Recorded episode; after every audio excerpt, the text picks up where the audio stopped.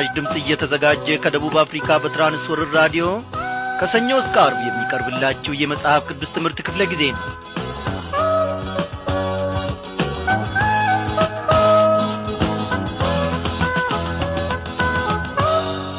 በጌታ የተወደዳችሁ ክብሯን አድማጮቼ እንደምናመሻችሁ።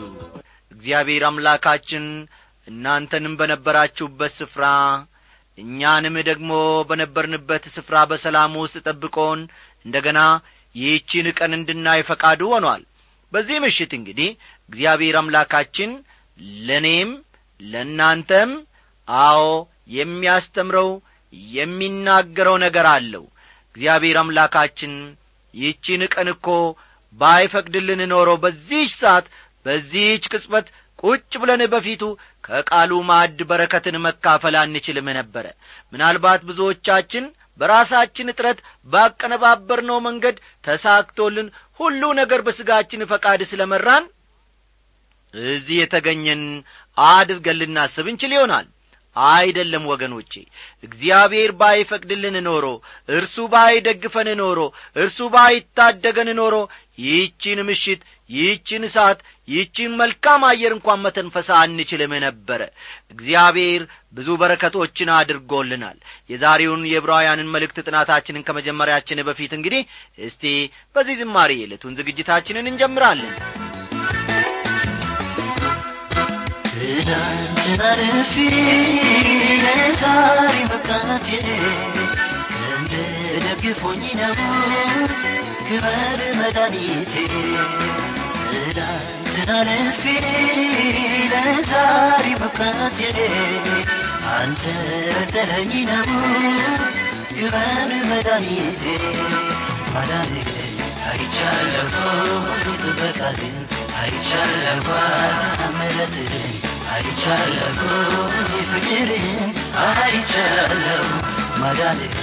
አይቻለሁ ጥበቃህን አይቻለሁ ምሕረትህን አይቻለሁ ፍቅርህን አይቻለሁ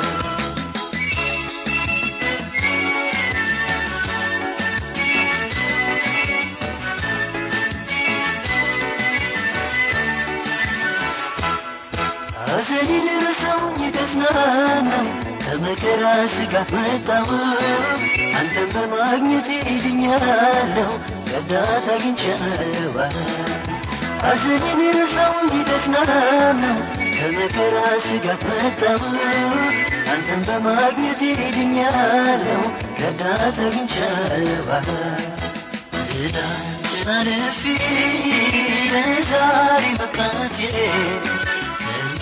ደግፎኝ ነው። ክበር መድኃኒቴ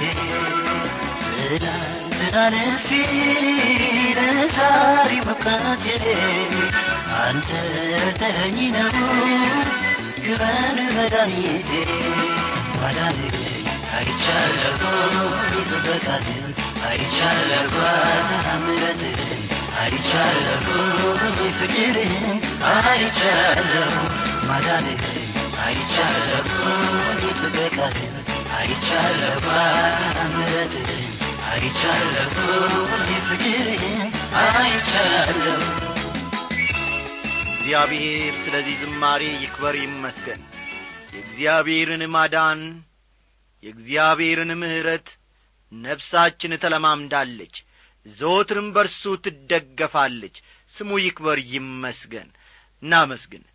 እግዚአብሔር አምላካችን ሆይ ስለ ዛሬው ቀን እጅግ አድርገን እናመሰግንሃለን ጥበቃህ በስቶልናልና ምሕረትህ በስቶልናልና በእውነት በአንተ የተደገፈች ነፍሳችን አንተን ተስፋ ያደረገች ነፍሳችን እስከ ዘላለሙ ደግሞ ትታመንብሃለች።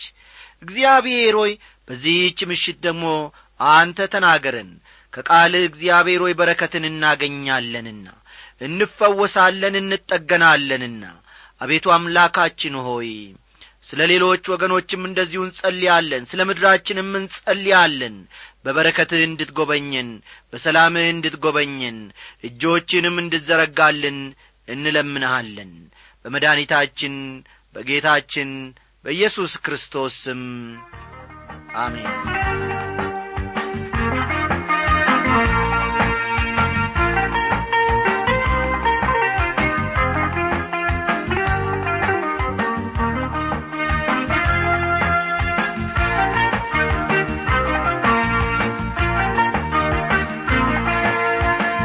አድማጮቼ ባለፈው ክፍለ ጊዜ ጥናታችን በተከታታይ ከዕብራውያን ምዕራፍ ሰባት ስለማያቋርጠው የክርስቶስ ክህነት አገልግሎት በስፋት መመልከታችን የሚታወስ ነው። ዛሬ ደግሞ የምዕራፍ ስምንትን ትምህርት አብረን እንመለከታለንና መጽሐፍ ቅዱሶቻችሁን እንደ ተለመደው ገለጥ ገለጥ አድርጋችሁ ዕብራውያን ምዕራፍ ስምንትን ተመልከቱ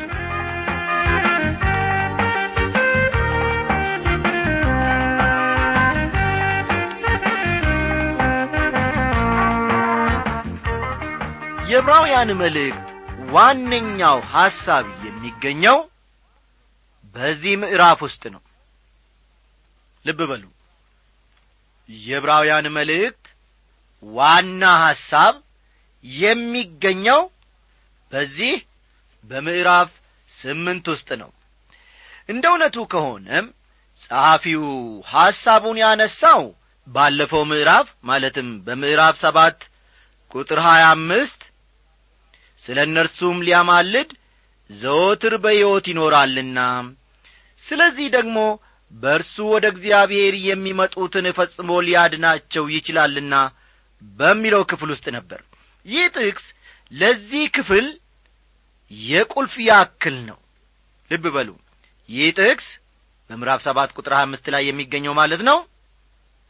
ለዚህ ክፍል የቁልፍ ያክል እጅግ ጠቃሚ ነው አስተውላችሁ ከሆነ አጽንዖት ወይም ትኩረት እየሰጠ ያለው ሐሳብ ክርስቶስ ያው የመሆኑን እውነት ነው። ቁጥር ስድስት ደግሞ ቅዱስና ያለ ተንኰል ነውርም የሌለበት ከኀጢአተኞችም የተለየ ከሰማያትም ከፍ ከፍ ያለ እንደዚህ ያለ ሊቀ ካህናት ይገባናል ይላል በምዕራፍ ሰባት ውስጥ ያለውም ማለቴ ነው። አሁንም ደግሞ በምዕራፍ ሰባት በምዕራፍ ሰባት ቁጥር ሀያ ሰባት በምዕራፍ ሰባት ቁጥር ሀያ ሰባት መሠረት ደግሞ መሥዋዕትነቱ ምን ያክል ዋጋ ያለው መሆኑን ሲያመለክት እርሱም እንደነዚያ ሊቃነ ካህናት አስቀድሞ ስለ ራሱ ኀጢአት በኋላም ስለ ሕዝቡ ኀጢአት ዕለት ዕለት መሥዋዕትን ሊያቀርብ አያስፈልገውም። ራሱን ባቀረበ ጊዜ ይህን አንድ ጊዜ ፈጽሞ አድርጓልና ይላል። ዕብራውያን ሰባት ቁጥር ሀያ ሰባት መሥዋዕት ያቀረበው ብርና ወርቅን ወይም የእንስሳትን ደማ አልነበረም። የራሱን ሕይወት ነበር መሥዋዕት ያደረገው ጌታችን ኢየሱስ ክርስቶስ። ከዚህ በላይ ወይም ከዚህ የከበረ ምንም ነገር ሊኖር አይችልም። ሕጉ ድካም ያላቸውን ሰዎች ሊቀ ካህናት አድርጎ ይሾማልና። ከሕግ በኋላ የመጣ የመሐላው ቃል ግን ለዘላለም ፍጹም የሆነውን ልጅ ይሾማል። ትምክህታችንን በኢየሱስ ክርስቶስ ላይ ስናደርግ በሥጋ በተገለጠው አምላክ ላይ እንጂ ሥጋዊ ፍጡር ላይ ማድረጋችን አይደለም። ተመልከቱ። ትምክህታችንን በኢየሱስ ክርስቶስ ላይ እኔና እናንተ ስናደርግ በሥጋ በተገለጠው አምላክ ላይ እንጂ ሥጋዊ ፍጡር ላይ ማድረጋችን አይደለም። ሥጋን ለብሷልና ጒለትና ችግራችን ይገባዋልና እርሱ ጻዲቅ ካህን ነው። እንደ አሮን ወይም እንደ ሌሎች ካህናት ሳይሆን ዘላለማዊ ካህን ነው ጌታ ኢየሱስ ክርስቶስ። አስተዋላችሁ ጌታችን ኢየሱስ ክርስቶስ እንደ አሮን ወይም እንደ ሌሎች ካህናት ሳይሆን እሱ ዘላለማዊ ካህን ነው። እዚህ ማለትም ምዕራፍ ስምንት ላይ የምንመለከተው የበለጠ ቃል ኪዳን የተሻለ የተስፋ ቃል በተመሠረተ በሰማያዊ መቅደስ እያገለገለ መሆኑን ነው። ተመልከቱ። በዚህ በምዕራፍ ስምንት ውስጥ የምንመለከተው የበለጠ ቃል ኪዳን። ፈጠን ፈጠን በሉ። የበለጠ ቃል ኪዳን። የተሻለ የተስፋ ቃል ላይ። የተሻለ የተስፋ ቃል ላይ። በተመሰረተ በተመሰረተ በሰማያዊ መቅደስ በሰማያዊ መቅደስ እያገለገለ መሆኑን ነው በሰማያዊ መቅደስ እያገለገለ መሆኑን ነው። እስቲ ቁጥር አንድን እናንብብ። ከተናገርነውም ዋና ነገሩ ይህ ነው። በሰማያት በግርማው ዙፋን ቀኝ የተቀመጠ እንዲህ ያለ ሊቀ ካህናት አለን ይላል። በሰማያት በግርማው ቀኝ የተቀመጠ ሲል ማንኛውም የብሉይ ኪዳን ካህን ያላደረገውን ክርስቶስ አድርጓል። ተመልከቱም። ማንኛውም የብሉይ ኪዳን ካህን ያላደረገውን መድኃኒታችን ጌታችን ኢየሱስ ክርስቶስ አድርጓል። አሮንም ሆነ በብሉይ ኪዳን ዘመን የነበሩ ካህናት መቅደስ ውስጥ የሚቀመጡበት ወንበር አልነበራቸውም። አስተዋላችሁ? አሮንም ሆነ በብሉይ ኪዳን ዘመን የነበሩ ካህናት በሞላ መቅደስ ውስጥ የሚቀመጡበት ወንበር አልነበራቸውም። ለምን ትሉኝ ይሆናል ምክንያቱም ምንጊዜም ቢሆን የሚሰሩት ስለ ነበራቸው ነው። ክርስቶስ ግን የሚያስፈልገውን መሥዋዕት ለአንዴና ለዘላለም ስላቀረበ ተመልከቱ ኢየሱስ ክርስቶስ ግን ለእኔና ለእናንተ የሚያስፈልገውን መሥዋዕት ለአንዴና ለዘላለም ስላቀረበ እኔና እናንተን የማዳኑን ሥራ ፈጽሟል። ከዚህ አኳያ ምንም ተጨማሪ ሥራ አያስፈልገውም። እንደ አሮን ወይም በብሉይ ኪዳን ዘመን እንደ ነበሩቱ ሊቃነ ካህናት በመቅደስ ውስጥ ቆሞ ማገልገል አያስፈልገውም። ኢየሱስ ክርስቶስ ለአንዴና ለመጨረሻ ሁሉን ፈጽሞታል። ቁጥር ሁለት እርሱም የመቅደስና የእውነተኛ አይቱ ድንኳን አገልጋይ ነው። እርሷም በሰው ሳይሆን በጌታ የተተከለች ናት ይላል የመቅደሱን ዕቃዎችና ውብ ቅርጻ ቅርጾች የሠራው ባስልኤል የሚባል ጥበበኛ ሰው ነበር። ምንም እንኳ ያን ሁሉ ጥበብና ማስተዋል የሰጠው እግዚአብሔር ራሱ ቢሆንም የተሠራው ሥራ ምድራዊ ነበር። የጌታ ኢየሱስ ክርስቶስ አገልግሎት ግን በላይ በሰማይ ባለው መቅደስ ነበረ። አለፍ ብለን ደግሞ ከቁጥር ሦስት እስከ አምስት ያለውን አብረን እናንብብ ሊቀ ካህናት ሁሉ መባንና መሥዋዕትን ሊያቀርብ ይሾማልና። ስለዚህም ለዚህ ደግሞ የሚያቀርበው አንዳች ሊኖረው የግድ ነው። እንግዲህ በምድር ቢኖርስ እንደ ሕግ መባን የሚያቀርቡት ስላሉ ካህን እንኳ ባልሆነም እነርሱም ሙሴ ድንኳኒቱን ሊሠራ ሳለ እንደ ተረዳ ለሰማያዊ ነገር ምሳሌና ጥላ የሚሆነውን ያገለግላሉ። በተራራው እንደ ተገለጠልህ ምሳሌ ሁሉን ታደርግ ዘንድ ተጠንቀቅ ብሎት ነበርና ይላል። ይህ መልእክት በተጻፈበት ጊዜ በኢየሩሳሌም የነበረው መቅደስ አገልግሎት እየሰጠ ነበር። ተመልከቱ። ይህ የዕብራውያን መልእክት በተጻፈበት ጊዜ በኢየሩሳሌም የነበረው መቅደስ አገልግሎቱን እየሰጠ ነበር። ካህናቱም መደበኛ አገልግሎታቸው ላይ ነበሩ። መቅደሱን እንደ ሠራ እግዚአብሔር ሙሴን ባዘዘው ጊዜ ምሳሌ እንዲሆነው የሰማያዊውን መቅደስ ራእይ ሰጥቶት ነበር። ይህም ማለት እዚህ የነበረው መቅደስ የእውነተኛው መቅደስ ምሳሌ ነበር ማለት ነው። መቅደሱ ድንኳን ተብሎ ሲጠራ ሁለት ክፍሎች ነበሩት የመጀመሪያው ክፍል መቅደስ ይባላል። ተመልከቱ። መቅደሱ ድንኳን ተብሎ ሲጠራ መቅደሱ ድንኳን ተብሎ ሲጠራ ሁለት ክፍሎች ነበሩት። የመጀመሪያው ክፍል መቅደስ ይባላል። ፈጠን ፈጠን በሉ። የመጀመሪያው ክፍል ምን ተብሎ ይጠራል ማለት ነው? መቅደስ ተብሎ ይጠራል። በመቅደሱ ውስጥ ሦስት ነገሮችን እናገኛለን የወርቁ መቅረዝ የመጀመሪያው ሁለተኛው ደግሞ የገጽ ህብስትና ዕጣን ብቻ የሚሰዋበት የወርቁ መሰዊያ የሚገኙት መቅደሱ ውስጥ ነው። የወርቁ መቅረዝ የዓለም ብርሃን የሆነው ክርስቶስ ምሳሌ ነው። የወርቁ መቅረዝ የዓለም ብርሃን የሆነው ክርስቶስ ምሳሌ ነው።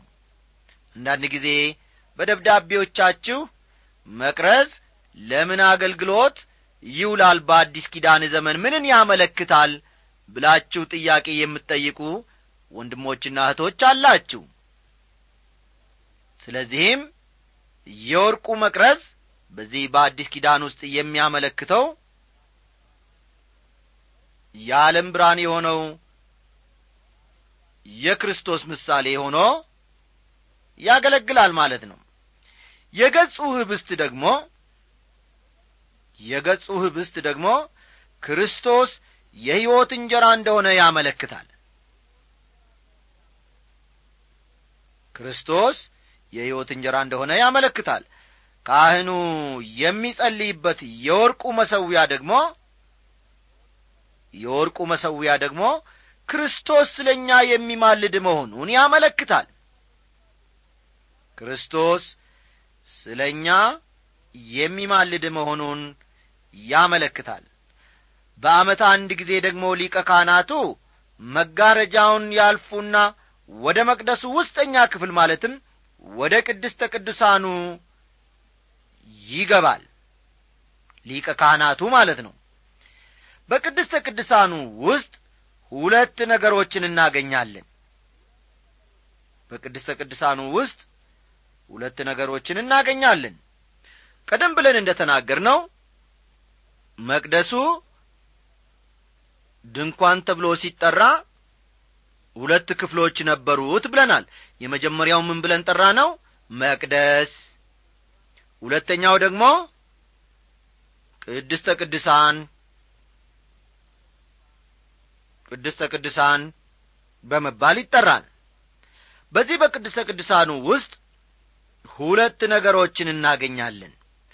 የመጀመሪያው የቃል ኪዳኑ ታቦት ነው። እንግዲህ ቀደም ብለን በመቅደሱ ውስጥ ያሉትን አንዳንድ ነገሮችን ተመልክተናል። አሁን ደግሞ በቅድሰ ቅዱሳኑ ውስጥ የሚገኙት ሁለት ነገሮችን እናያለን። የመጀመሪያው ታዲያ ምንድነዋል የቃል ኪዳኑ ታቦት ነው። ታቦቱ ከውጭና ከውስጥ በወርቅ የተለበጠ ሳጥን ነው። ታቦቱ ከውጭውም ከውስጡም በወርቅ ተለብጧል ወይም ተሸፍኗል ማለት ነው። አስሩ ትእዛዞች የተቀረጹበት ጽላት መና ያለበት የወርቅ መሶብና የለመለመች የአሮን በትር የሚገኙት በዚሁ ታቦት ውስጥ ነው። ተመልከቱ። አስሩ ትእዛዛት የተቀረጹበት ጽላት መና ያለበት መና ያለበት የወርቅ መሶብና መና ያለበት የወርቅ መሶብና ፈጠን ፈጠን በሉ። የለመለመችው የአሮን በትር የለመለመችው የአሮን በትር የሚገኙት በዚሁ በታቦት ውስጥ ነው። አስሩ ትእዛዛት ኢየሱስ ክርስቶስ የሙሴን ሕግ ለመፈጸም መምጣቱን ያመለክታል። አስሩ ትእዛዛት ኢየሱስ ክርስቶስ የሙሴን ሕግ ለመፈጸም መምጣቱን ያመለክታል። የሙሴን ሕግ ሙሉ በሙሉ መፈጸም የቻለው ኢየሱስ ክርስቶስ እርሱ ብቻ ነው። የሙሴን ሕግ ሙሉ በሙሉ መተግበር ወይም መፈጸም የቻለው ኢየሱስ ክርስቶስ ብቻ ነው። መና ያለበት መሶበ ወርቅ የሚያመለክተው መና ያለበት መሶበ ወርቅ የሚያመለክተው እርሱ የሕይወት እንጀራ መሆኑን ነው የለመለመች የአሮን በትር። ፈጠን ፈጠን በሉ። የለመለመች የአሮን በትር የትንሣኤው ምሳሌ ነው። የለመለመችው የአሮን በትር በታቦቱ ውስጥ የሚገኘው ማለት ነው። የጌታችን የመድኃኒታችን የኢየሱስ ክርስቶስ የትንሣኤው ምሳሌ ነው ሁለተኛው ታቦቱን የሚሸፍነው የምሕረት መክደኛ ነው። ሁለተኛው ታቦቱን የሚሸፍነው ነገር ደግሞ የምሕረት መክደኛ ነው። ከንጹሕ ወርቅ የተሠሩ ኪሩቤል ክንፋቸውን ዘርግተው ታቦቱን ይጋርዱታል። የምሕረት መክደኛ የተባለውም በዚህ ምክንያት ነው። አስተዋላችሁ? ከንጹሕ ወርቅ የተሠሩ ኪሩቤል ክንፋቸውን ዘርግተው ታቦቱን ይጋርዱታል። የምሕረት መክደኛ የተባለውም ከዚህ የተነሣ ነው። ይህ የእግዚአብሔር ማደሪያ ስፍራ ነው። ከእስራኤል ልጆች ጋር የሚገናኘውም በዚህ ስፍራ ነው። ካህናቱ የዕለት ተዕለት አገልግሎታቸውን የሚፈጽሙት መቅደሱ ውስጥ ሲሆን ተመልከቱ። ካህናቱ የዕለት ተዕለት አገልግሎታቸውን የሚፈጽሙት መቅደሱ ውስጥ ሲሆን በዓመት አንድ ጊዜ ግን ሊቀ ካህኑ ወደ ቅድስተ ቅዱሳን ውስጥ ይገባና በዓመት አንድ ጊዜ ሊቀ ካህኑ ወደ ቅድስተ ቅዱሳን ውስጥ ይገባና ሁለተኛው ክፍል ነው ማለት ነው የኛው ለራሱና ለሕዝቡ ኀጢአት መሥዋዕት ያቀርባል ለራሱና ለሕዝቡ ኀጢአት መሥዋዕት ያቀርባል። ጌታ ኢየሱስ ክርስቶስ መስቀል ላይ በሞተበት ጊዜ ግን የቤተ መቅደሱ መጋረጃ ከላይ ወደ ታች ተቀደደ። ይህም የሚያመለክተው ከእንግዲህ ወዲህ ወደ እግዚአብሔር የሚያደርሰው በር መከፈቱን ነው። የመጋረጃው መቀደድ የሚያመለክተው ከእንግዲህ ወዲህ ወደ እግዚአብሔር የሚያደርሰው በር መከፈቱን ነው። ቁጥር ስድስትን ተመልከቱ። ይህ የዛሬው የመጨረሻ ክፍላችን ይሆናል ማለት ነው። አሁን ግን በሚሻል ተስፋ ቃል በተመሠረተ በሚሻል ኪዳን ደግሞ መካከለኛ እንደሚሆን በዚያ ልክ እጅግ የሚሻል አገልግሎት አግኝቷል ይላል። እጅግ የሚሻል አገልግሎት ይላል ጻፊው በዚህ ክፍል ውስጥ እዚህ የነበረው መቅደስ በሰማይ የነበረው መቅደስ ምሳሌ መሆኑ ይታወሳል። ክርስቶስ በሰማያዊ መቅደሱ ስለ እኛ ይማልድልናል። በተቀበልነው ደህንነት እስከ መጨረሻው ድረስ የምንዘልቀውም ከእርሱ ምልጃ የተነሣ ነው። የሚሻል ኪዳን የሚለው በዚህ በቁጥር ስድስት ውስጥ ማለቴ ነው። የሚሻል ኪዳን የሚለው አዲስ ኪዳንን ነው አዲስ ኪዳንን ነው። አሮጌው ኪዳን ከአዲሱ ኪዳን ጋር በማነጻጸር አሮጌውን ኪዳን ከአዲሱ ኪዳን ጋር በማነጻጸር የተሻለ መሆኑን ይናገራል። ሕግን በመጠበቅ ማንም አይጸድቅም። ይህንን ብዙ ጊዜ ተምረናል። ልብ በሉልኝ ወገኖቼ። ሕግን በመጠበቅ ማንም ማንም ፈጽሞ አይጸድቅም። ይልቁንም ከዓመት እስከ ዓመት ያለማቋረጥ መሥዋዕትን ማቅረብ ነበረባቸው። ይሁን እንጂ የመሥዋዕቱ ሥርዓት ራሱ ወደ ፊት ለሚመጣው ክርስቶስ ምሳሌና ጥላ ነበረ። ቤተ መቅደሱም ቢሆን ወደ ፊት ኢየሱስ የሚያገለግልበት እውነተኛ ቤተ መቅደስ ምሳሌ ነበር። እንግዲህ እስካሁን ድረስ እንደ ተመለከት ነው የሚሻል ካህን አለን የሚሻል መሥዋዕት አለን የሚሻል ተስፋ አለን ማለት ነው። ታዲያ ደስ አይላችሁምን? ጌታችን ለዘላለም ይክበር ይመስገን። ክርስቶስ ሦስቱንም ነገሮች አሟልቶ ተገኝቷል። እንደሚገባኝና እንደምረዳው ከሆነ ወገኖቼ ክርስቶስ ምሳሌያዊ በሆነ ሁኔታ ሳይሆን ቃል በቃል ነበር የራሱን ደም መሥዋዕት አድርጎ ያቀረበው። ለማርያም በታያት ጊዜ ተመልከቱ ለማርያም በታያት ጊዜ ኢየሱስ ይህንኑ ለማድረግ የተቃረበበት ጊዜ ነበር። ኢየሱስም ገና ወደ አባቴ አላረግኩምና አትንኪኝ ነገር ግን ወደ ወንድሞቼ ሄደሽ እኔ ወደ አባቴና ወደ አባታችሁ ወደ አምላኬና ወደ አምላካችሁ አድርጋለሁ ብለሽ ንገሪያቸው አላት። ለማ? ለማርያም። ዮሐንስ ምዕራፍ ሀያ ቁጥር አሥራ ሰባትን ተመልከቱ። የዮሐንስ ወንጌል ምዕራፍ ሀያ ቁጥር አሥራ ሰባትን ልብ ይሏል። በዚህ ወቅት ኢየሱስ እንደ ሊቀ ካህንነቱ የራሱን ደም በእግዚአብሔር ፊት መሥዋዕት አድርጎ የሚያቀርብበት ሁኔታ ውስጥ ነበር ሐዋርያው ጴጥሮስ ስለ ክርስቶስ ደም ሲናገር ክቡር ደም ብሎታል። በሚሻል ተስፋ ቃል የተመሠረተ ይላል። በብሉይ ኪዳን ዘመን እግዚአብሔር ለሕዝቡ የሙሴን ሕግ ሰጥቶአቸው ነበር። ሕጉን በመተላለፍ ኀጢአት ካደረጉ ስሬት ለማግኘት መሥዋዕት ማቅረብ ነበረባቸው። እግዚአብሔር ለሙሴ ሕግን ወይም ደግሞ የመቅደስ አምልኮ ሥርዓትን ለሕዝቡ ከመስጠቱ በፊት እንደ አብርሃም ሁሉ ወደ እርሱ የሚመጡት በእምነት ነበር። የዚህ የዕብራውያን መልእክት ጻፊ በተሻለ ተስፋ ላይ የተመሠረተ የተሻለ ኪዳን እንዳለን ይናገራል። ምንም እንኳኔና እናንተ በዚህ ውስጥ ድርሻ ቢኖረንም እግዚአብሔር ከእስራኤል ጋር የነበረ ግንኙነቱን አቋርጧል ማለት አይደለም። እግዚአብሔር ከእስራኤል ጋር ያለውን ግንኙነት አላቋረጥም በሺህ ዓመቱ ግዛት ዘመን የተሻለ ተስፋውን ይፈጽምላቸዋል።